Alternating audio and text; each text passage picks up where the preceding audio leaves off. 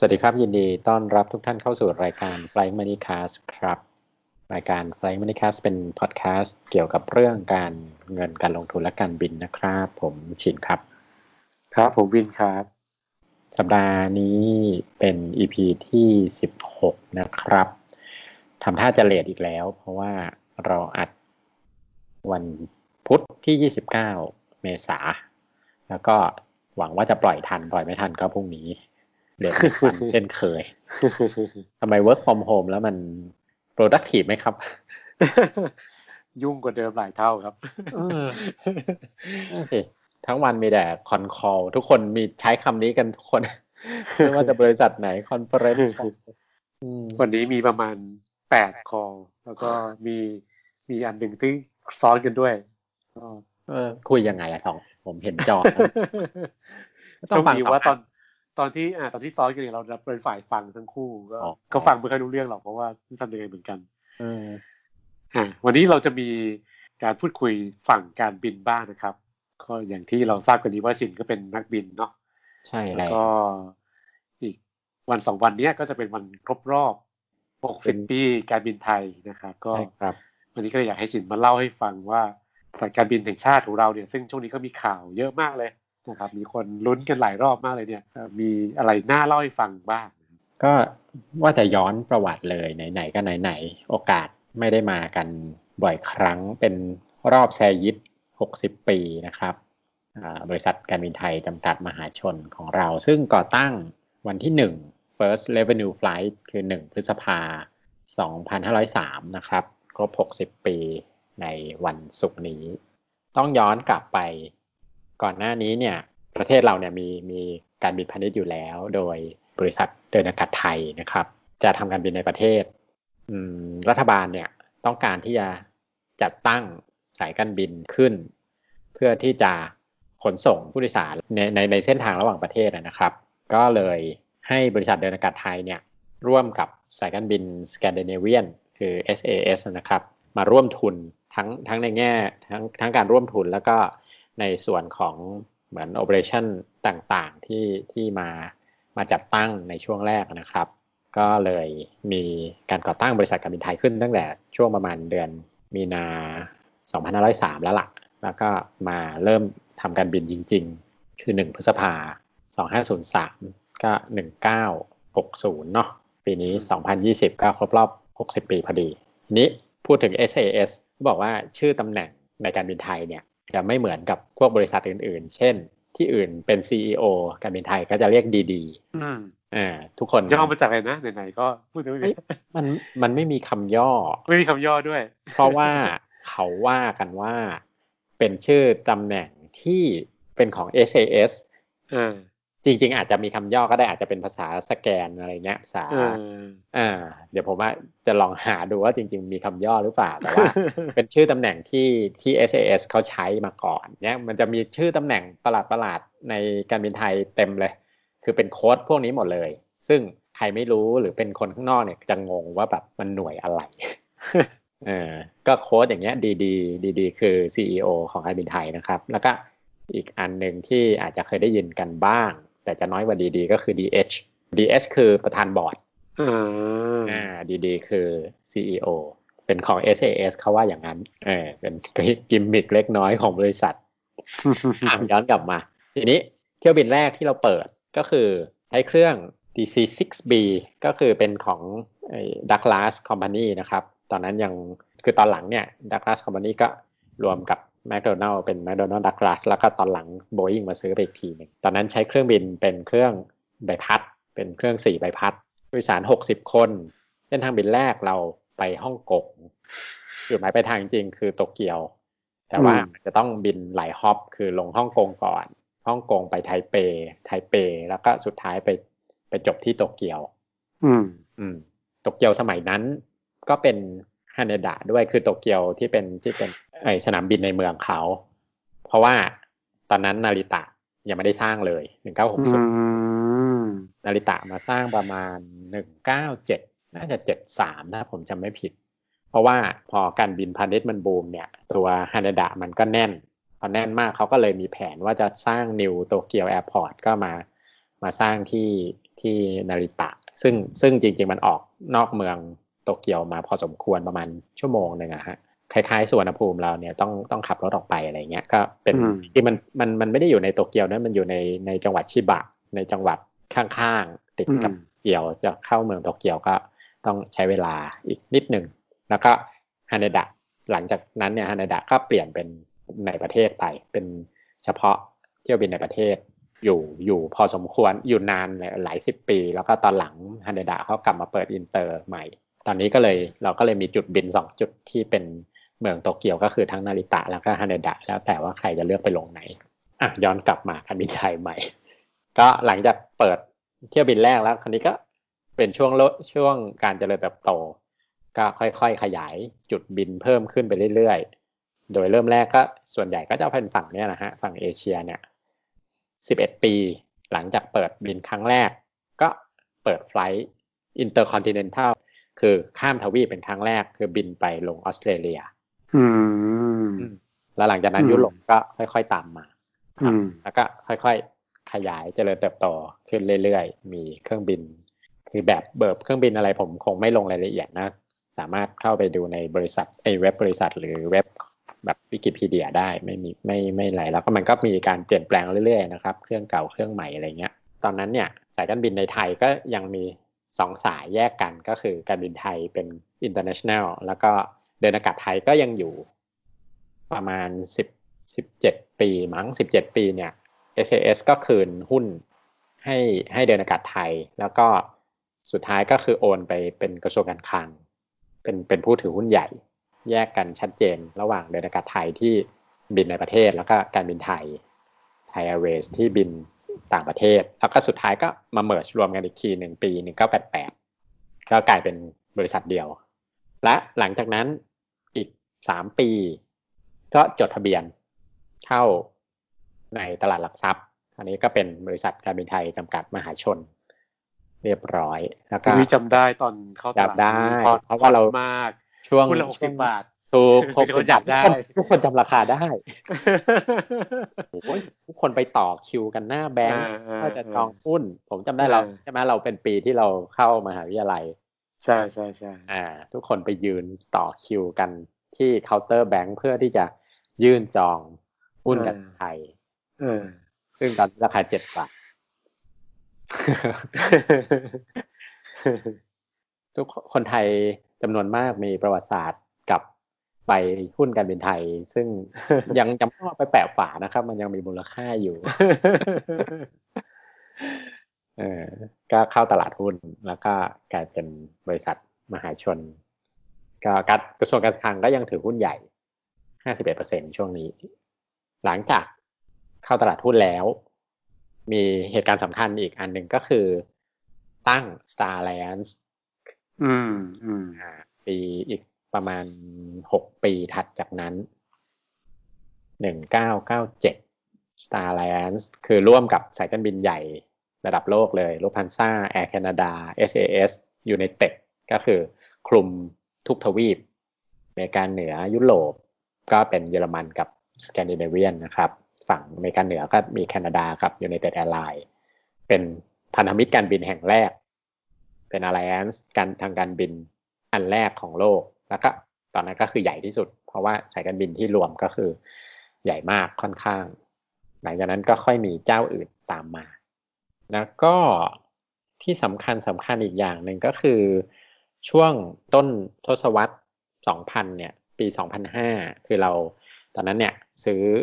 เครื่องบิน Airbus 340 500 ซึ่งจะเป็นข่าวให้เราได้ยินเสมอๆในเรื่องการบินและขาดทุนเนี่ยแต่ว่าสมัยนั้นเนี่ยเป็นเครื่องที่ระยะพิสัยการบินไกลมาก และเรานำมาตรงนิวยอร์กกับ LA กรุงเทพนิวยอร์กเนี่ยเคยเป็นเส้นทางบินที่ยาวที่สุดในโลก 340 500 บิน กรุงเทพนิวยอร์กด้วยระยะทางการบินที่ไกลที่สุด commercial flight ที่ไกลที่สุดแบบ non stop ไกลมาก ผมช่วงไปบิน ก็ก็บินอเมริกาอยู่พักใหญ่ๆอะทั้งนิวยอร์กทั้ง LA ชั่วโมงบินยาวๆ สุดๆ เลยเนี่ย ประมาณสิบแปดชั่วโมงใช้นักบินสี่คน คือสองชุดกับตันสองโคเปลอดสองแล้วก็แบ่งชุดกันนั่งคือกับตันกับโคเปลอดชุดหนึ่งแล้วก็อีกชุดหนึ่งก็ไปไปนอนพักก่อนอะไรอย่างเงี้ยคือโหนอนนอนบนเครื่องแบบนานมากอะนะนอนจนปวดหลัง เพราะว่าคือนั่งก็ปวดนะ นั่งก็เมื่อย นั่งก็ง่วงเป็นประมาณสี่ชั่วโมง แล้วก็คนที่นอนสี่ชั่วโมงก็กลับมาผลัดผลัดกลับมานั่ง แล้วก็คนที่นั่งก่อนก็ไปนอนอะไรเงี้ย แล้วสองรอบอะ คือคือได้นอนเนี่ยได้นอนแปดชั่วโมงเต็มอะแต่ว่าโหเหนื่อย เพราะมันนอนทีละสี่แล้วก็มานั่งมานั่งทำงานสี่อืม อืม เหมือนเครื่องรุ่นนี้ก็ตอนนั้นก็ถูกวิจารณ์เยอะว่าขาดทุนใช่ไหมแต่ เข้าใจว่าเท่าที่เคยอ่านเนี่ยสายการบินไหนเอาไปใช้ก็ปัญหาคล้ายๆ กัน คือมันไม่ได้เป็นปัญหาการบินไทยหรอกเป็นปัญหาว่า เครื่องมันจุผู้โดยสารได้จำนวนจำกัด แล้วพอไปบินไกลๆเนี่ย มันก็อาจจะทำให้ ไม่คุ้มกับต้นทุนค่าน้ำมันใช่ไหมใช่ ก็อย่างนี้ด้วยสองส่วนคือผู้โดยสารจำกัด ผู้โดยสารมันก็ไม่ถึงกันน้อยนะ ก็ก็ระดับสองร้อยสิบอะไรประมาณเนี้ยแต่ว่าเนื่องจากว่าพอมันต้องบินไกลมากเนี่ย มันต้องเติมน้ำมันเยอะร้อยยี่สิบร้อยสามสิบร้อยสี่สิบตันแล้วแต่ช่วงเวลาแล้วแต่น้ำหนัก ซึ่งซึ่งน้ำมันส่วนใหญ่เนี่ย มันแบกไปเพื่อเบิร์นตัวเอง ต้องบอกว่าเวลาจะเติมน้ำมันเนี่ยคือคือเนื่องจากว่ามันต้องแบกน้ำหนักตัวเองเพื่อให้ลอยขึ้นไปในอากาศ ยิ่งมันเติมน้ำมันเยอะมันก็ยิ่งหนักเยอะหนักเยอะมันก็ต้องยิ่งเบิร์นมาก เพราะนั้นเนี่ยสมมุติร้อยสี่สิบตันเนี่ยบินไปสักครึ่งทางเนี่ยคือเบิร์นน้ำมันไปเกินครึ่งถัง เพราะว่าเพราะว่ามันมันหนักน้ำมันเองก็เลยใช้น้ำมันเยอะเองถูกอ่าส่วนอีกครึ่งอีก อีกครึ่งทางเนี่ย มันเบาไปครึ่งหนึ่งแล้วเนี่ยมันกินน้ำมันน้อยลงกว่าเดิมเยอะเลยแต่ว่าแต่ว่าครึ่งทางแรกเนี่ยโอ้โหมันกินน้ำมันเกินเกินครึ่งทางไปเยอะ มันมันมันเป็นสัดส่วนที่มันเป็นพอๆชั่นกันอืมเออ เพราะนั้นเนี่ยมันก็เลยกำไรยาก เพราะว่า เพราะว่ามันเป็นน้ำหนักที่ต้องแบกตัวเอง แบกน้ำมันตัวเองขึ้นไปเพื่อเผา เพื่อที่จะให้มันบินระยะทางไกลๆ โดยที่ไม่ต้องหยุดพักได้ และอีกอย่างหนึ่งก็คือมันเป็นจังหวะที่น้ำมันมันเป็นขาขึ้นพอดี อืม น่าจะจำได้คราวที่แล้วเราก็คุยกัน คือทองกับน้ำมันเป็นเป็นช่วงขึ้นคือต้นทศวรรษที่แล้วเนี่ยสองพันสองพันห้าถึงสองพันสิบเนี่ย มันขาขึ้น เพราะนั้นก็เลยโดนสองเด้งเลย แล้วก็ปีสองพันหกมีการย้ายสนามบิน อืมอ่าจากดอนเมืองไปสุวรรณภูมิ ตอนแรกเขาแพลนว่าไปใช้สุวรรณภูมิที่เดียวเลย แล้วดอนเมืองก็เป็นของฐานอากาศไปกดว่า การบินมันก็บูมขึ้นมา คือย้ายไปหมดแล้วเนี่ย เปลี่ยนแผนอีกกลับมาเปิดดอนเมืองกลับมาใหม่อีกดาวดอนเมืองเป็นโดเมสติก มันมีจังหวะที่มีสายการบินต้นทุนต่ำเกิดขึ้นด้วย มาใช้ดอนเมืองอะไรเงี้ย การบินไทยตอนนั้นก็ต้องโอเปเรตสองที่คือตอนที่ตอนที่ดอนเมืองกลับมาเปิดใหม่นะครับ เข้าเปิดสองสองสเตชันแล้วก็สุดท้ายก็ไม่ไหวก็คือย้ายมาอยู่สวนภูมิทั้งหมด แล้วก็ ฝั่งดอนเมืองก็ให้ทางสายการบินต้นทุนต่ำไป จริงๆจะเล่าเครื่องสามสี่ศูนย์เครื่องสามสี่ศูนย์เนี่ยมันมีรุ่นห้าร้อยหกร้อยแต่ว่าผมเรียกรวมกันเลยแล้วกัน เพราะว่าหน้าตามันก็เหมือนกันแหละ แต่ว่ามันคืออยู่ที่เรนจ์พิสัยการบินที่มันต่างกันประวัติศาสตร์เยอะ อืมประวัติศาสตร์เยอะเพราะว่าเป็นเครื่องที่ตอนนั้นเนี่ย นายกทักษิณน่ะ ใช้คือนายกทักษิณเนี่ย จะไป เยือนอเมริกาใต้ แล้วก็ให้การบินไทยเนี่ย จัดไฟล์ที่เป็นสำหรับผู้นำประเทศเนี่ยอ่าไปเยือนอเมริกาเปิดตลาดอเมริกาใต้ ตอนนั้นใครจำได้ว่า เราจะเอาข้าวไทยไปขาย ที่อเมริกาใต้หรือผลิตภัณฑ์เกษตรของเราไปขายอะไรอย่างเงี้ย แล้วทีนี้ขากลับถูกปฏิวัติกลางอากาศอืมจำได้ไหมโคลืมเลยเนี่ยคืออยู่บนเครื่อง คืออยู่บนเครื่องเลยจะกลับมาลงที่ผมจำไม่ได้ว่าตอนนั้นใช้สุวรรณภูมิหรือดอนเมืองหรือว่า หรือว่าไฟนายกอาจจะกลับมาลงดอนเมืองอะไรเงี้ย มาไม่ได้ เพราะว่าทางคณะปฏิวัติเนี่ยยึดอำนาจไปแล้ว ต้อง divert เลือกไปลงที่เชียงใหม่ อืมเพราะว่าถ้าลงที่ดอนเมืองปุ๊บก็อาจจะถูกควบคุมตัวทันที ก็เลยเครื่อง 340 ลำนั้นก็เลยต้อง divert ไปลงเชียงใหม่แทน เครื่อง Airbus 340 การบินไทยรุ่นนั้นมันเป็นฉากในเหตุการณ์นั้นพอดี อืม อืม ถูกยึดอำนาจกลางอากาศ อืม ฝั่งดีก็มีฝั่งดีก็คือ ก็คือเครื่องสามสี่ศูนย์เนี่ย ตอนนั้นเนี่ย ใช้เป็นเครื่องพระที่นั่งสำหรับพระนางเจ้าพระบรมราชินีนาถของในหลวงองค์ก่อนเนี่ยนะครับ ไปเยือนรัสเซียอย่างเป็นทางการ ต้องบอกว่า เป็น Head of Nation ของเราที่ไปเยือนต่างประเทศอย่างเป็นทางการครั้งสุดท้าย ถ้าผมเข้าใจไม่ผิดนะ แล้วก็ไม่ได้ไปเยือนต่างประเทศอย่างเป็นทางการหมายถึงว่าในฐานะที่เป็นประมุขของประเทศไปเยือน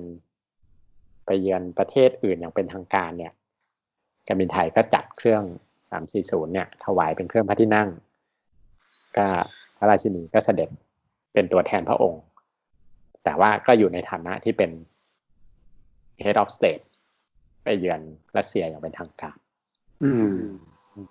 นี่เป็นประวัติศาสตร์เครื่องสามสี่สูบที่สนุกสนานมีทั้งดีและและไม่ดีตื่นเต้นตื่นเต้นอะหลังจากนั้นก็จะเป็น จริงๆหลังจากนั้นก็จะไม่ค่อยเป็นรายละเอียดที่ที่ที่เล็ก ๆ น้อยๆแล้วละ่ะ คนอาจจะไม่ได้สนใจมันก็จะมีเรื่องการ เปิดไฟล์ใหม่ หรือยกเลิกไฟล์ยกเลิก จุดบินที่นั่นที่นี่อะไรอย่างเงี้ย เป็นรายละเอียดแบบเล็กๆน้อยๆละ แล้วก็เพิ่มนิดนึงแล้วกัน มีเรื่องดีแล้วก็มี ขอแถมเรื่องร้ายเล็กๆ น้อยๆ ที่เวลาพูดถึงสายการบินจะไม่พูดก็ไม่ได้ ก็คือ อุบัติเหตุที่เคยเกิดขึ้นกับการบินไทย เอาเฉพาะที่ เป็นอุบัติเหตุของเครื่องบิน แล้วก็มีผู้เสียชีวิตนะครับ ก็มีใหญ่ ๆ เลยก็จะมีหกเคส ตั้งแต่นู่นเลยครั้งแรกคือหนึ่งเก้าหกเจ็ดเครื่องเราไปตกที่ไคตักก็คือสนามบินฮ่องกง แต่เป็นฮ่องกงเก่า ตอนนี้มันเป็นเช็ครับกอบนะครับ ซึ่งสร้างใหม่ไคตักเมื่อก่อนเนี่ยเป็นสนามบินที่ที่ขึ้นชื่อว่าหลงยาก เพราะว่ามันอยู่กลางเมืองแล้วมันต้อง มีมุมเลี้ยวที่น่าจะเคยเห็นรูปบ้างที่เป็นรูปเครื่องบินแบบใกล้ๆยอดตึกยอดแฟลตเขาอะในแฟลตในฮ่องกงอะก็จะมีคนที่แบบมีมุมถ่ายรูปที่ที่ช่างภาพเขาชอบไปเก็บตรงเนี้ย จะเห็นเครื่องบินแบบตีโค้งแล้วก็ลงสนามบินไคตักไป ก็ไม่ลงรายละเอียดมากนะเอาว่า ก็เป็นอุบัติเหตุละกัน แล้วก็มีผู้เสียชีวิต ที่ฮ่องกงอีกเช่นกัน ปี1985นะครับ แล้วก็มี 1987 ที่ภูเก็ต ตอนนั้นคือเคสกับ Dragon Air ใครเคยจำข่าวเก่าๆได้ที่มีสองลำมาใกล้กัน หรือหรือจะ approach ลงภูเก็ตพร้อมๆกันแล้วก็มีความเข้าใจผิดตอนนั้นภูเก็ตน่ะสมัยนั้นยังไม่มีเรดาร์ก็คือใช้การ report position ทางวิทยุ แล้วก็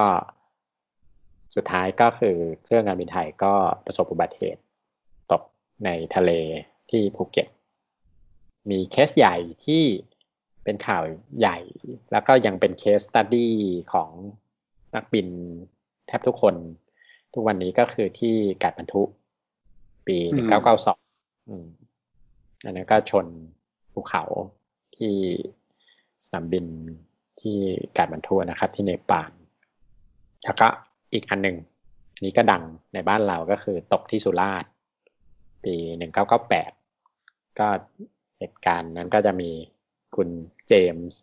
เข้ามันไก่ ถ้าใครจำได้ที่รอดชีวิตมา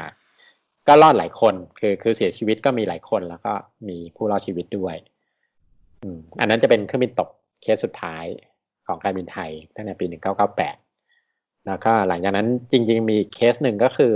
เครื่องเจ็ดสามเจ็ดระเบิดที่ดอนเมือง อันนั้นจะมีมีลูกเรือเสียชีวิตหนึ่งท่าน ที่ตอนนั้นก็ล่ำลือว่าเป็นการก่อการร้ายหรือเปล่า เพราะว่าเดี๋ยวจะเป็นเครื่องที่นายกทักษิณจะขึ้นอะไรอย่างเงี้ยสุดท้ายก็สรุปว่าเป็นเรื่องของปั๊มสำหรับปั๊มน้ำมันนะครับปั๊มหมายถึงฟิลปั๊มปั๊มที่จะฉีดน้ำมันเข้าเครื่องมันมีความร้อนมีอะไรอย่างเงี้ย สุดท้ายเขาก็เลย recommend คือทาง Boeing ก็ recommend เอ่อ procedure ว่าให้ปิดปั๊ม เมื่อก่อนเนี่ยมันจะออนตลอดอะไรเงี้ยสุดท้ายก็สรุปเป็นเรื่องของของเทคนิคนะครับ ไม่ได้สรุปเป็นเรื่องการเมืองหรือการก่อการร้ายอืมหกเคสที่ที่ที่เรียกว่ารุนแรงประมาณนี้ แต่แต่ก็เคยมาอ่านหนังสือว่า ยังไงการบินก็มีเป็นการเดินทางที่ปลอดภัยที่สุดเราบางเทียบกับ ใช่หลายๆโหมดของของ transport เนาะก็ถือว่า เวลาเวลามันเกิดเคสที่พอดีมันเป็นข่าวใหญ่ไงเราก็จะตกใจ แต่นับจริงๆแล้วนี่มันก็คือถือว่าคือโดยเปอร์เซ็นต์แล้วก็เรียกว่าอุบัติเหตุน้อยที่สุดเทียบกับการเดินทางทั้งหมดเทียบกับจำนวนคนที่เดินทางแล้วก็จำนวนอย่างเช่นรถขับรถเนี้ยมีขับกันกี่เที่ยวมีอุบัติเหตุกี่ครั้งอะไรเงี้ยการบินเนี่ยมันโอ้ยวันหนึ่งเขาบินกัน ไม่รู้กี่ไฟล์ อุบัติเหตุก็ใหญ่ ๆ จริง ๆ ก็ปีหนึ่งก็จะมีสักขนหนึ่งหรืออะไรอย่างเงี้ย ซึ่งกระจายไปตามสายการบินอื่น ๆ ด้วยไม่ใช่ว่าสายการบินเดียว อืม อืมนะนี่แหละประวัติคร่าวๆประวัติศาสตร์ การบินหกสิบปีของเรา ซึ่งซึ่งเวลาเราพูดถึงการบินไทยเนาะไม่ว่าจะเกิดมีประเด็นฮอตฮอตมาคุยกันเนี่ย ก็จะต้องมีคนคอมเมนต์เรื่องแบบบริการเรื่องอะไรนะครับ ซึ่งพอดีว่าผมเนี่ยเป็นเป็นคนที่ใช้บริการการบินไทยบ่อยมากตอนเป็นข้าราชการ แล้วก็ได้มีโอกาสเปรียบเทียบกันการบริการการบินไทยกับสายการบินอื่น ๆ ด้วยนะครับ คือได้บินสายการบินอื่นด้วยก็ ก็ต้องบอกว่า ผมก็ยังชอบการบินไทยนะคืออันนี้ไม่ได้อวยกันเองแต่ว่าถ้าถ้าใครได้เคยบินสายการบินในใน ในฝั่งอเมริกาครับ หรือว่าบางสายในยุโรปเนี่ย ต้องบอกว่าเราสู้เราสู้เขาได้เต็มที่เลย แล้วก็ผมมีเพื่อนฝรั่งเยอะมากชาวต่างชาติเยอะมากที่ชอบการบินไทย เพราะว่าชอบการให้บริการของเรานะครับ คือคือมันต่างกันเยอะมากนะสินผมรู้จะอธิบายยังไงคือ คือความยิ้มแย้ม การเต็มใจให้บริการการแบบแม้กระทั่งเรื่องอาหารเครื่องดื่มอะไรเงี้ย ซึ่งสายบินในในฝั่งอเมริกาที่แบบแทบจะ ไม่มีเลยนะครับ คือ เอาเอาเป็นว่าถ้าบินในประเทศเนี่ยก็ได้โคแก้วหนึ่งกับถั่วถุงหนึ่งจบครับอ่าก็จะบินกี่ชั่วโมงก็ได้แค่นั้น แล้วก็เป็นการบริการที่แบบดูไม่ค่อย ไม่ค่อยเต็มใจอะ คือไม่รู้จะไม่ใช่อธิบายยังไงนะครับ ก็นั้นก็คือผมก็ยังชื่นชมว่าการบินไทยก็คงเป็นสายการบินซึ่งบริการถือว่าดีเยี่ยมของของโลกอะ แล้วก็ แล้วก็ move ที่การบินไทยเลือกเป็นหนึ่งใน founding member ใช่ไหมของ Starlines เนี่ยผมว่าก็ถูกต้องมาก คือการมี Star Alliance เนี่ย ตอนแรกก็มีคนวิจารณ์ว่าเฮ้ยไปเข้ากับพร้อมกับสิงคโปร์แอร์ไลน์เป็นคู่แข่งหรือเปล่าแต่ผมว่าเอาจริง ๆ นะการบินไทยได้ประโยชน์จากเรื่องนี้เยอะมาก เพราะว่าเราได้เป็นพันธมิตรกับสายการบินใหญ่ๆแล้วมันก็ทำให้เกิดการเชื่อมโยงของของการเดินทางใช่ network ที่อ่าที่มันง่ายขึ้นคือ ถ้าเราเป็นผู้โดยสารเนี่ยไม่ว่าเราจะเป็นผู้โดยสารที่ไหนก็ตามเนี่ย เราใช้บริการของ ของพันธมิตรนะครับอย่างอะไรกันสึงสตาร์แลนด์เนี่ยมันจะเดินทางสะดวกกว่าเยอะ เพราะเราจะต่อเครื่องจากสมมติการบินไทยไปต่อลูกพันซ่าหรือว่าการบินไทยไปต่อเอ็นเออย่างเงี้ยครับ มันก็มันก็เป็นเหมือนกับการเดินทางที่เขาใช้คำว่า seamless ใช่ไหมคือมันมันมีมันไม่มีรอยต่ออ่ามันก็สะดวกสะดวกผู้โดยสารมากอันนี้ก็ผมว่าก็ถูกถูกต้องครับก็ แล้วก็อีกอันหนึ่งที่ ช่วงหลังในการบินไทยจะมีข่าว ที่หลายคนสงสัยว่า เออเราควรจะอุ้มไหมนะครับ ผมก็ขออนุญาตให้ให้ความเห็นนะนี่เป็นความเห็นของผมเองว่า ถ้าเราเลือกไม่อุ้มสมมตินะครับ เราเลือกไม่มีสายการบินแห่งชาติเนี่ย ผมว่าปัญหาของไทยเราเนี่ยคือเราคือเราพึ่งพาการท่องเที่ยวนะครับ ทีนี้ผมพยายามนึกว่าเอ๊ะถ้าเราไม่มีการบินไทยหรือไม่มีสายการบินแห่งชาติเนี่ย เราจะจัดการเรื่องการท่องเที่ยวอย่างไร เพราะว่าถ้าเราจะมีไปไปขอร้องอ้อนวอนให้สายการบินของชาติอื่นเขามาจัดเส้นทางจัดรูทที่จะเอื้อเฟื้อให้นักท่องเที่ยวมาเที่ยวไทยเยอะๆอะไรอย่างเงี้ยนะครับ หรือว่าจัดรูทแบบที่ที่เชื่อมโยงกับกับไฟล์ในประเทศ ให้ชาวต่างชาติที่มาเมืองไทยเขาสามารถบินได้สะดวกมากขึ้นอะไรอย่างเงี้ยนะครับ ผมว่ายากคือประเทศอื่นจะไม่ใช่ปัญหาเหมือนเรา แต่ผมคิดว่า เพราะเราเพิ่งพาการท่องเที่ยวเยอะเนี่ยนะครับ ผมคิดว่าเราต้องมีสายการบินแห่งชาติก็ก็อันนี้เป็นความเห็นนะ ผมว่ายังไงเราก็ต้องมีอุ้มยังไงเรื่องหนึ่งนะครับ ก็เดี๋ยวค่อยไปว่ากันก็ วันที่เราบันทึกรายการก็เพิ่งจะมีข่าวมาว่าเฟิร์นคลังก็น่าจะเห็นชอบแผนที่จะค้ำประกันเกินกู้แก่งไทยละห้าหมื่นล้านบาทนี่ก็ต้องจะเป็นหนึ่งในในการต่อใช่ช่วยช่วยเรื่องของการเงินให้การไทยให้ ให้สามารถทำกิจการต่อไปได้ นี้เป็นมุมที่ผมจะพูดเองไม่ได้สองเออคือสองเรื่องเอาเอาเรื่องเอาเรื่องการบริการของสายการบินอื่นก่อน เนื่องจากว่า บินสายการบินอื่นน้อยมาก ก็ไม่รู้ไม่รู้จริง ๆ ก็บ้างอะอย่างเคยบินในประเทศของออสเตรเลียออสเตรเลียบินของในยุโรปอะไรอย่างเงี้ย ครั้งสองครั้งสามครั้งก็ ก็อย่างที่ว่าคือ ถั่วกับน้ำแล้วก็เขาก็ทำหน้าที่แค่นั้นนะเดินหนึ่งรอบแล้วก็คือคือผมผมเคยได้ยินคนบ่นไงว่า เนี่ยทำไมแบบการบินไทยแบบบริการน้ำแค่รอบเดียวขอรอบสองก็อะไรเงี้ย แต่แต่ถ้าลองไปบินที่อื่นจะพบว่า มันมีแค่นั้นจริงๆมันมีมันดีมันดีมันดีแล้วก็ไปบินก็คือถั่วเดินรอบแรกก็คือเอาเอาถั่วน้ำวางแล้วก็เดินรอบสองก็คือเก็บอ่าอ่าแล้วก็ ใครเคยบ่นเรื่องดีเลย์เนี่ย ผมว่าโอ้โหถ้าไปบินในอเมริกายุโรปเนี่ย หนักกว่านี้เยอะครับดีเลย์นี่แบบว่ากันเป็นวัน ผมเคยมีประสบการณ์แบบจะบินจะบินพร้อมกับเพื่อนเนี่ยผมว่าเพื่อนโดนดีเลย์เนี่ย ข้ามวันเลยอะอะไรอย่างเงี้ยก็นี่เป็นเรื่องปกติมันก็สิ่งที่เราเห็นบางทีถ้าเราไม่ได้เทียบกับ กับที่อื่นเนี่ยเราจะรู้สึกว่าเออ มันก็มีจุดต้องปรับปรุงแต่ว่า พอพอได้เทียบเนี่ยจะพบว่าเออก็มันก็ก็มีจุดดีอยู่เยอะนะครับ อืมอืมอีกอันหนึ่งที่ที่เพื่อนเพื่อนที่อยู่ต่างประเทศจะมักจะพูดเสมอ คือทำไมตั๋วการบินไทยที่จะซื้อบินกลับไทย มันสูงกว่าของสายการบินอื่น อ่า อันนี้อันนี้เอ่อเวลาผมลง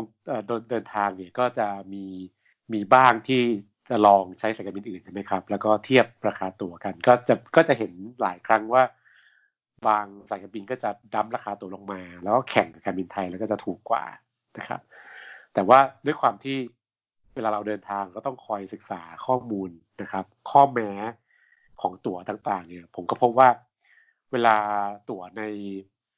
ในบางสายการบินเนี่ยเขาดั้มราคาลงมาสู้เนี่ย ข้อแม้เขาเข้มมากนะครับ แล้วก็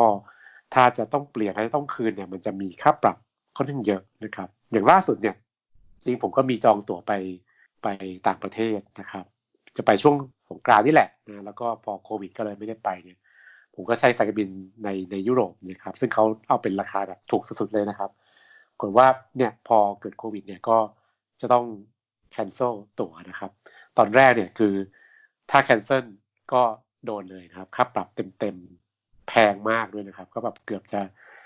เกือบครึ่งหนึ่งค่าตั๋วเลยนะครับ ก็ซึ่งอันเนี้ยถ้าถ้าเป็นการบินไทยเนี่ยตั๋วที่แพงกว่าเนี่ยมันก็จะไม่มีข้อแม้ที่โหดแบบนี้นะครับอันนี้ก็พันก็ก็ต้องบอกว่าความถูกแพงเนี่ยมันก็อาจต้องดูลึกๆนิดนึงว่าข้อแม้ของตั๋วคืออะไรนะครับ บางทีเราเจอตั๋วบางสายการบินถูกกว่าเนี่ยมันเป็นตั๋วโปรโมชั่น ที่อาจจะมาด้วยข้อแม้เยอะนะครับ ก็อันนี้ก็ต้องคุยกันอ่าเป็นเคสไปเพราะก็ผมก็ไม่สามารถฟันธงได้หรอกว่าแกมไทยแพงกว่าเสมอนะครับ ถ้าเราข้อแม้เทียบกันก็อาจจะมีบางครั้งซึ่ง มันก็ถ้าเอาข้อแม้เท่ากันมาก็ราคาพอกันครับ อืมใช่ส่วนเรื่องการฟื้นฟูกิจการก็อย่างที่หลาย ๆ ท่านน่าจะติดตามข่าวนะครับ มันยังไม่ได้จบ แต่ว่าก็ก็ค่อย ๆ มีข่าวทยอยมาเรื่อย ๆ ผมก็เป็นผู้มีส่วนได้เสีย ก็รอผมก็รอนโยบายว่า ท่านท่านผู้บริหารทั้งรัฐบาลแล้วก็ผู้บริหารบริษัทจะว่ายังไง เราก็รอ เพราะว่าก็กระทบโดยตรง นี่ผมผมให้ข้อมูลนิดหนึ่งก็คือเมื่อกี้ผมเกริ่นไปว่า ก็จะมีการค้ำประกันเงินกู้โดยเมืองคลังใช่ไหมครับซึ่งหลายท่านอาจจะไม่ทราบว่าจริงๆแล้วในเมืองไทยมีรัฐวิสาหกิจที่ออกพันธบัตรแล้วต้องมีรัฐบาลค้ำประกันเนี่ยอีกมากกว่าหนึ่งแห่งนะครับ ที่ผมจำได้ก็จะมีขอสอมก คือคนให้บริการรถเมล์กรุงเทพนะครับ แล้วก็การรถไฟนะครับ ซึ่งก็สองแห่งนั้นเนี่ยก็จะเป็นรัฐวิสาหกิจที่ขาดทุนเป็นส่วนใหญ่ แล้วก็ต้องต้องกู้เงิน แล้วเวลากู้เงินเองเนี่ยก็กู้ไม่ได้ เพราะว่ากิจการขาดทุนก็ต้องต้องมีการค้ำประกันของรัฐบาลนะครับเพราะนั้นผมคิดว่าอันนี้ก็จะเป็นการจัดการที่คล้าย ๆ กับรัฐวิสาหกิจอื่น ก็คือต้องต้องมีการค้ำประกันนะก็ไม่ใช่เรื่องแปลกนะครับ ใช่แต่ว่าต้องแต่แต่ก็ต้องบอกว่าช่วงขาดทุนก็คือช่วงท้ายนี้เอง เอาจริง ๆ แล้วเนี่ย เพราะว่าบริษัทเองจริง ๆ ก็ทำกำไรมาตลอด ก็จะมีมีช่วงที่ความผันผวนของราคาน้ำมันช่วง 2008อะไรเงี้ย แล้วก็ช่วงท้ายเนี่ย 2013 มาจนถึงปัจจุบันเนี่ยที่ที่ที่จะค่อนข้างขาดทุนมาตลอด อืม อืม แต่ว่าตลอด 50 ปีแรกก็เรียกว่ากำไรมาตลอดเช่นกัน อืม อืม ครับก็ในโอกาสที่การบินไทยจะครบ 60 ปีนะเราก็อวยพรขอให้สายเรียงชาติของเราก็กิจการจะรุ่งเรืองนะครับ กลับมา ผ่านการฟื้นฟูแล้วมีกำไรได้ใหม่ครั้งหนึ่งนะครับ ผมก็ในฐานะผู้โดยสารก็อยากจะกลับไปใช้บริการใหม่ครับ ครับ ก็หวังว่าครับ ปีนี้เป็นการเป็นวันเกิดที่ได้พักผ่อนหรือว่าพักผ่อนเอาแรงแล้วก็เดี๋ยวเราจะกลับมาใหม่ หลังจากนี้เดือนไหนยังไม่รู้ เออเออก็ก็ผมก็ย้ำทุกครั้งว่าเราก็เราคงฝ่าวิกฤตนี้ไปได้นะครับอาจจะเป็นเรื่องชั่วคราวเนาะอืมเดี๋ยวก็เดี๋ยวก็จะพ้นไปนะครับ ครับ ติดตามพวกเราได้นะครับ ทางแอป Podcast ที่ท่านใช้ไม่ว่าจะเป็นทางฝั่ง Android หรือ iOS นะครับ ก็เมนหลักของเราจริงๆ จะอยู่บน Spotify นะครับ แล้วก็ผมทำเป็นคลิปลงใน YouTube ด้วย ชื่อเดียวกันคือ Fly Money Cast นะครับ Search Channel ใน YouTube ได้ ส่วนถ้าจะมาพูดคุยแลกเปลี่ยนความคิดเห็นก็เพจ Facebook นะครับ Fly Money Cast และ Twitter @Fly Money Cast ครับสำหรับอาทิตย์นี้เราก็ขอลาไปแต่เพียงเท่านี้นะครับ สวัสดีครับ สวัสดีครับ